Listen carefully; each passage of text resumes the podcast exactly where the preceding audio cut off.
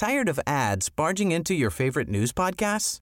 Good news. Ad-free listening is available on Amazon Music for all the music plus top podcasts included with your Prime membership. Stay up to date on everything newsworthy by downloading the Amazon Music app for free or go to amazon.com slash news ad free.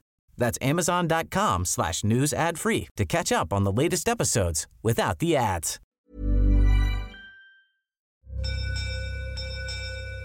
You're listening to a podcast from the South China Morning Post. More than 7,000 kilometers, or over 4,300 miles west of Beijing, lies a narrow strip of land. It's bounded by the Mediterranean Sea to the west, Israel to the north and east, and Egypt to the south. And it's home to roughly 2.3 million Palestinians. I'm talking about the Gaza Strip. Gaza has been ruled by the Palestinian militant group Hamas since 2006. For several weeks now, the area has been a war zone. We begin tonight with the Middle East in flames. Israel has formally declared war after that unprecedented multi pronged terror attack from Hamas. The surprise assault happened on October 7th when Hamas militants stormed through border fortifications to reach southern Israel, where they killed about 1,400 people and took more than 200 others hostage. Fighters from Hamas's armed wing, the Qassam brigades, crossed into southern Israel by land and air. With the attack underway, Hamas announced the start of what it called Operation Al Aqsa Flood. Israel has retaliated with devastating airstrikes and ground incursions. One month after the Hamas attack, more than 10,000 Palestinians have been confirmed killed, and nearly 1.5 million people were forced to flee their homes. Israel is changing the skyline of the Gaza Strip, flattening it. Israel's response started with a full siege, blocking Gaza's access to food, water, fuel, and electricity. The US government has staunchly supported Israel with rhetoric, military aid, and a visit by President Joe Biden. I come to Israel with a single message You're not alone. You are not alone. As long as the United States stands, and we will stand forever, we'll not let you ever be alone. But what about China? Where does it stand on this issue? And what kind of role does it have in this conflict? This is Inside China. I'm Jasmine Se. To find the answer to those questions, I'm turning to Josephine Ma. She's a veteran journalist and an editor on the SCMP China desk. Joe, can you first give us a brief rundown on the historical relationship between China and Palestine and China and Israel? Sure, it all dates back to Mao Zedong's time. So at that time, in the 40s and in the 50s, actually China supported all these so-called third world liberation movements. And in the 60s, uh, Mao Zedong actually compared Israel with Taiwan and said um, they are both imperialist bases. So in the 50s and the 60s, China reportedly gave support to Palestinians to train their soldiers, or, or, even there were reports about like standing arms over there. But interestingly, Israel was one of the first country to recognize the PRC back in the 50s. But China, I mean, because of the Korean War, and Israel kind of like sided with the Western powers, and of course, like China was on the other side. So this kind of relationship didn't really continue. Um, China didn't really respond to this friendly gesture by Israel, and China has always been supporting the Palestinians throughout the decades. And I mean, like for example, in the 80s, uh, we always like heard about Arafat and how they uh, like he is a close friend with China. And Arafat, the leader of PLO, visited China uh, many times during his lifetime.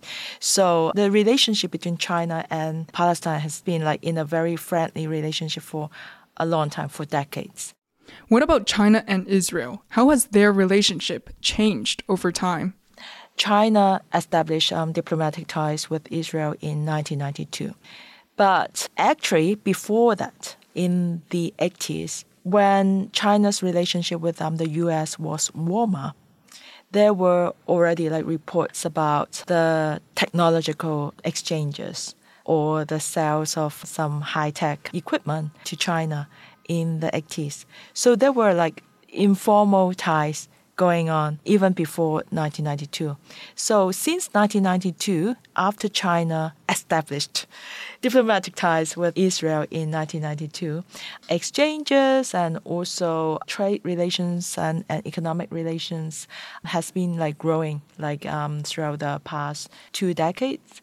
That's why like even like weeks ago in a press conference, the Chinese Foreign uh, Ministry spokesperson was saying China is a friend of both Palestine and Israel.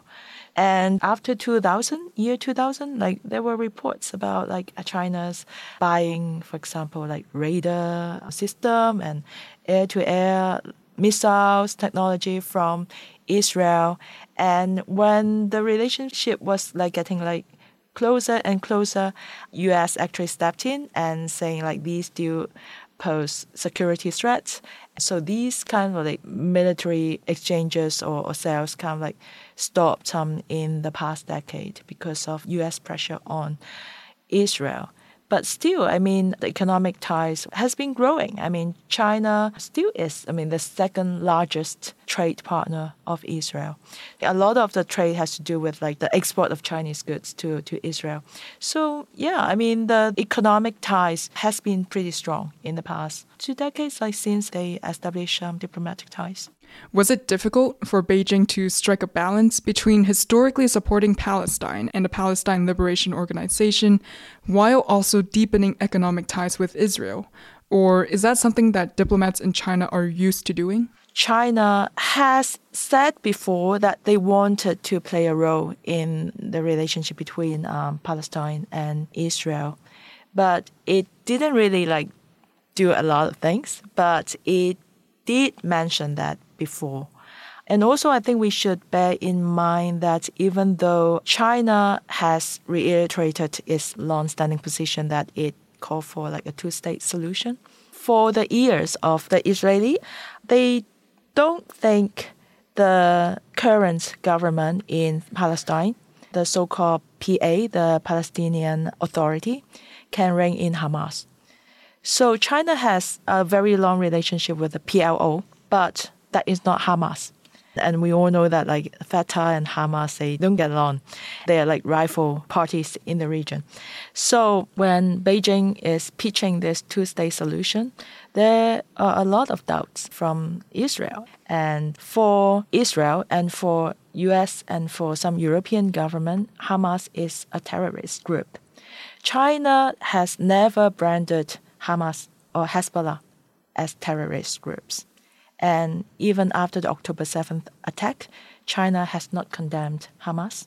So we can see the difference there. And it also highlights how difficult it is if China wants to play the mediator role there. You mentioned how Beijing hasn't condemned Hamas. Besides that, what else has China said or done in response to the Israel Gaza conflict?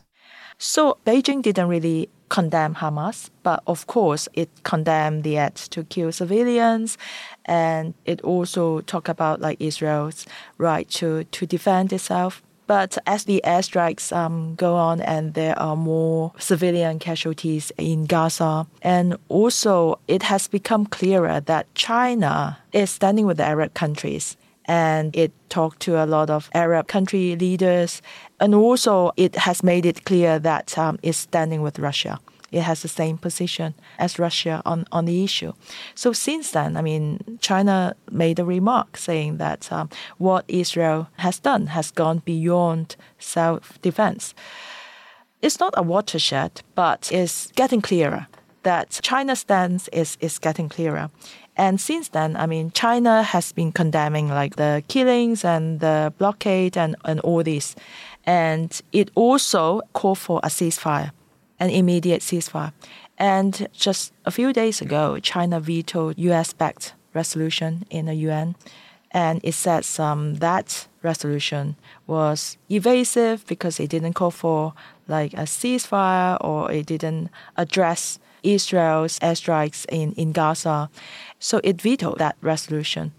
That's why some people are saying the kind of neutrality Beijing has is an anti West neutrality. It wants to show that it's standing with the Arabic countries and is different from the Western power. It plays a better mediator role than the Western power. So some people call that anti-West neutrality. Some people call that like pro-Palestinian neutrality, and there are like different description to it. But of course, like China's official line is that it's neutral and it wants to protect the civilian. So its proposal basically can be summarized in three points. First, stop killing the civilians. Second, go back to talk. And the third point is a two state solution and go back to the pre 1967 border. So these are the three points that China is pitching right now. And this month, China is having this one month term as the rotating president of the UN Security Council. So some of the Chinese media said, oh, China should use this opportunity to play a role, to facilitate, to talk, and to mediate, and to show to the world its responsibility as a major power in the world. But on the other hand, its leverage is limited in the sense that how can it influence Israel? I mean, with a position like this. Joe, can you explain to us why China wants to help resolve the conflict between Israel and Palestine? China wants to look good in the international community. It wants to play a bigger role on the world stage. But on the other hand, China really wants stability in the region partly because of the Belt and Road Initiative. It has economic interest there and also is one of the biggest oil importer in the Gulf region. And the stability of that region is important for China as well. That's why China also has its own interest in the region, but analysts are doubting China's leverage in the region and whether it can do the heavy lifting job in terms of mediation. China has a long standing policy of non interference, where it doesn't interfere with a country's domestic politics and affairs. Is that why China says it's staying neutral on this matter because of non interference? I think what China is doing is in line with its policy in recent years to challenge the post war world order or what it called the US hegemony. And it wants to show that um, there is an alternative to the Western dominated uh, world order. Especially China is, wants to be the champion of the global south. So what it is doing is in line with its strategy or policy in recent years. So it wants to stand with the Gulf countries, the Arabic countries, instead of being seen as partnering with the West, or it wants to show that they have a better solution or they can do the job better than Western countries. So I think that's what China is trying to do. Has China won any sort of diplomacy points among people in the global south because of its stance on Israel and Gaza? I think for the time being, I mean, the world is so polarized on this issue. And even among the Arabic countries, I mean, analysts are saying, I mean, are you sure that there is a consensus on it already? I mean, even among the Arabic countries, the views are diversified. That also explains why China kept telling the Arabic counterparts that China wants to hear a unified voice from the Arabic countries and China wants to side with them. That's what China has been saying. But even for that step, I think they haven't reached that point yet. We've seen Chinese consulates around the world using this issue to point out what they see as Western hypocrisy. For example, Xinjiang. Beijing has repeatedly denied any human rights abuses taking place there against its Muslim Uyghur population. And last week, the Chinese embassy in France shared a picture of Gaza and a picture of Xinjiang and was like, look at the criticism we get for our treatment of Muslims in our country, and then look at what the West is allowing Israel to do to Gaza. Is this part of Beijing's diplomacy strategy? Mm. I don't think that plays a big part in the whole equation, even though China wants to show that it's doing much better than the Western countries. On the other hand, I think China is quite confident with what it has done in Xinjiang, that uh, it has eliminated what it perceives as threats. And a few months ago, China has been talking about like economic development there. But I don't think it plays a big part in Beijing's response to this crisis. Beijing has sent its Middle East special envoy, Zhai Jun, to the region after this conflict broke out. What kind of message is he bringing to the region? I think his presence there shows that China is playing a role or China is making effort to do something about the crisis. But if you look at the country he has visited, he has recently has visited like Jordan, Saudi Arabia, UAE, and actually the first diplomat he met in Middle East was Russia, a Russian envoy. So far, Chinese officials has made phone call to Israel, but Mr. Zhai hasn't gone to Israel or Palestine. So I think it's more about um, showing that China is making efforts, China is doing something, China is talking to the Arabic neighbors of Israel. And I think that's the key message. What about other big players in the region, like Iran? So far, I haven't seen any report saying that Zhai Jun is going to Iran.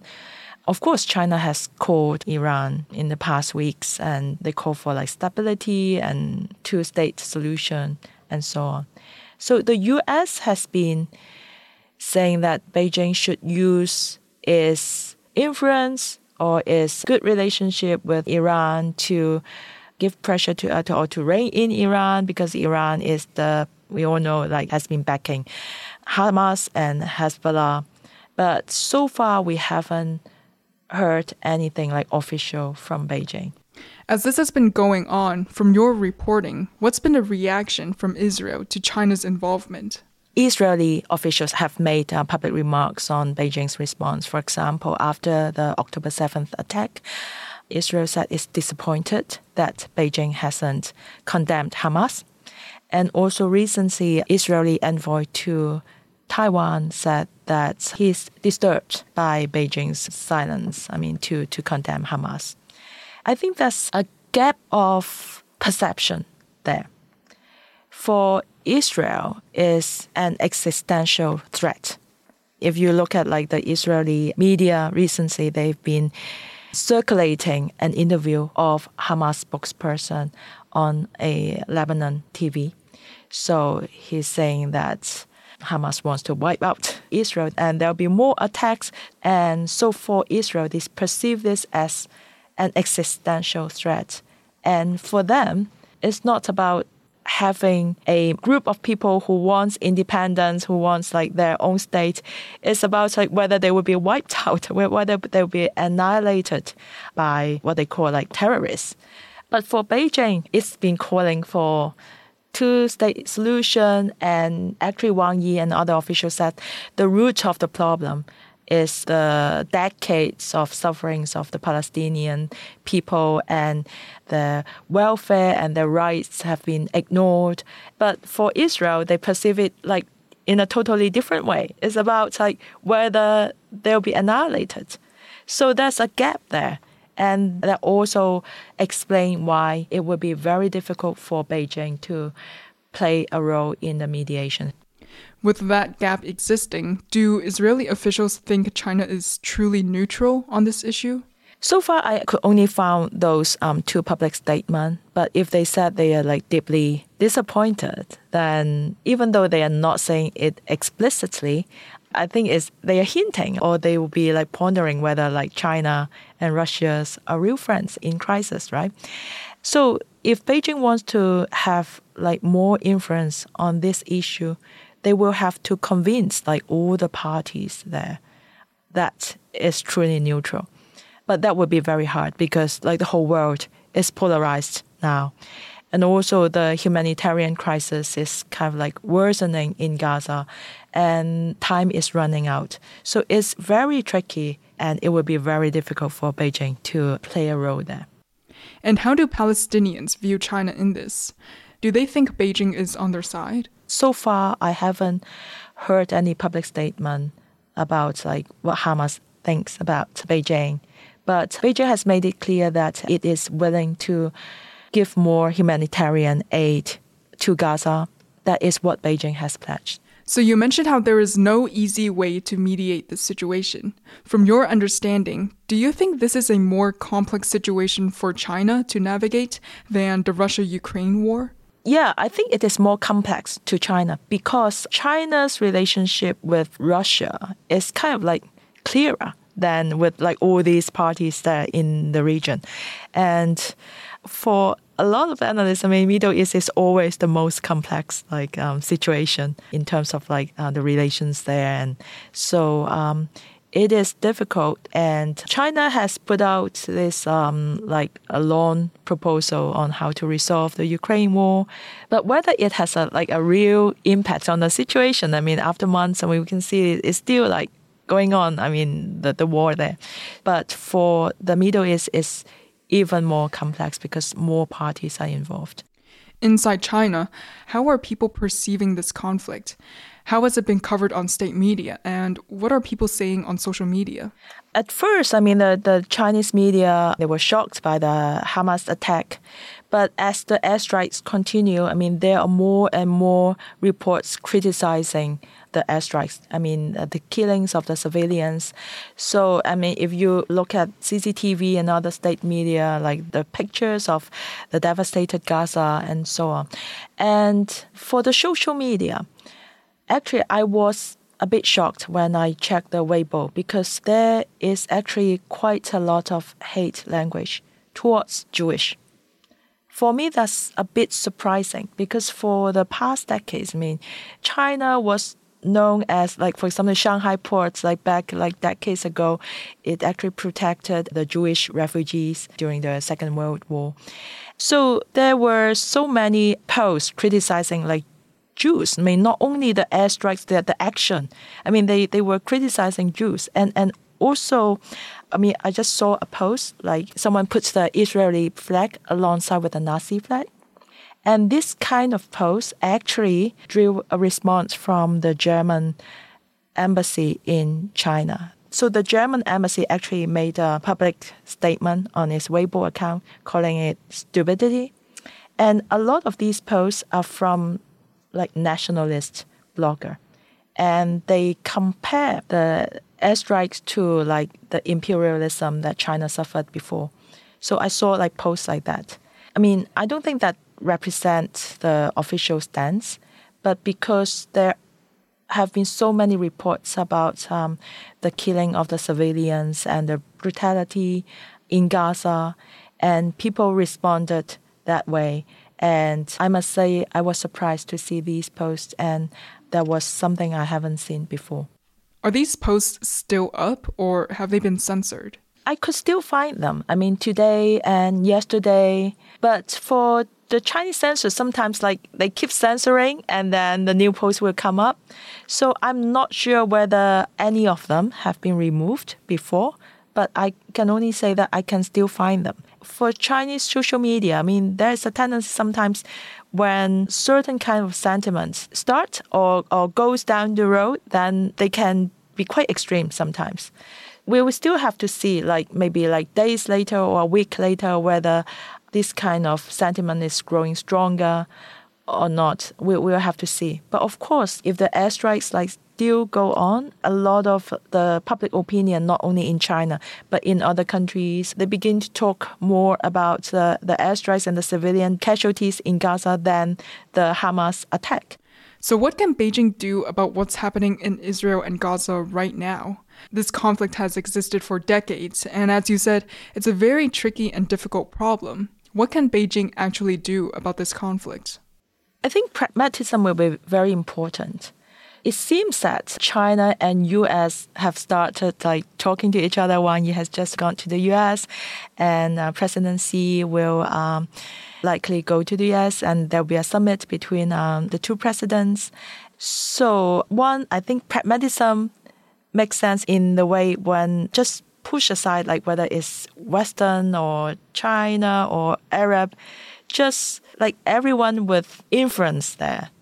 Let's see what will be the best way. I mean, just see whether they can all work together and see whether there will be a way out. What about Iran? You mentioned how China doesn't have much leverage over Israel, but can China apply pressure on Iran and convince it to de escalate the situation? Iran's economy does have this heavy reliance on China because, as you said, it's been isolated by a lot of countries. So it really depends on China's political will. Because on the other hand, I mean, China is buying more oil from Iran. And because of sanctions, I mean, they have to lower the price. And China is actually like buying cheap oil from Iran. And so their relationship is more on like the economic benefit for both sides. So whether China has leverage on this because Iran relies on China, but on the other hand, China needs the oil and China wants the oil from Iran.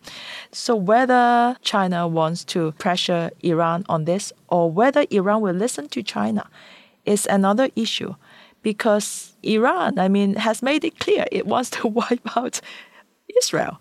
So it's something like deep in the ideology. It's, it's more than like whether we can coexist or whether it's to do with economic conflicts. It's something very deep. I mean, that's, that's one of the core value of the rulers in Iran. That being said, how do you see this playing out for China's relationship with Israel and Palestine? I think China really wants to be a friend to both sides, to both Israel and Palestinians. But when it has to choose whether it will stand with the US, the Western power, or whether it will stand with the, the global south or the Arabic countries and Russia, it picked its side. But I think that's not the end. I mean, there are still leeway.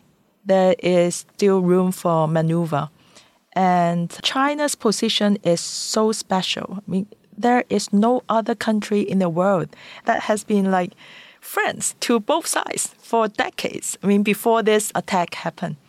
So, because of this special role or influence, there is still a chance for China to do something there.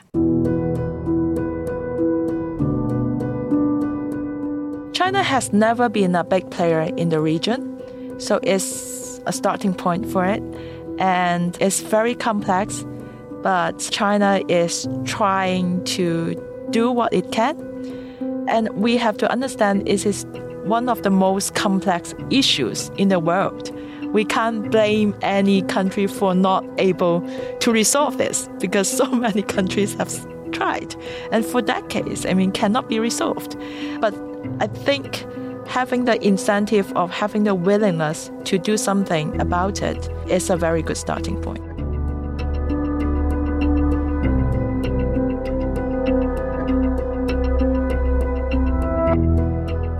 That was Josephine Ma. You can find her latest articles at scmp.com. I'm Jasmine said, thanks for listening. Bye for now.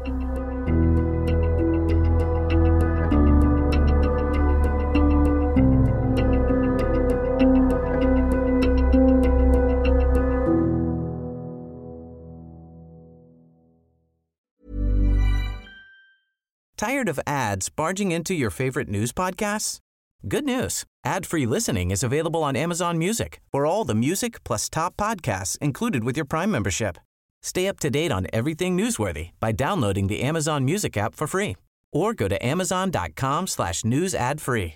That's amazon.com slash news ad free to catch up on the latest episodes without the ads.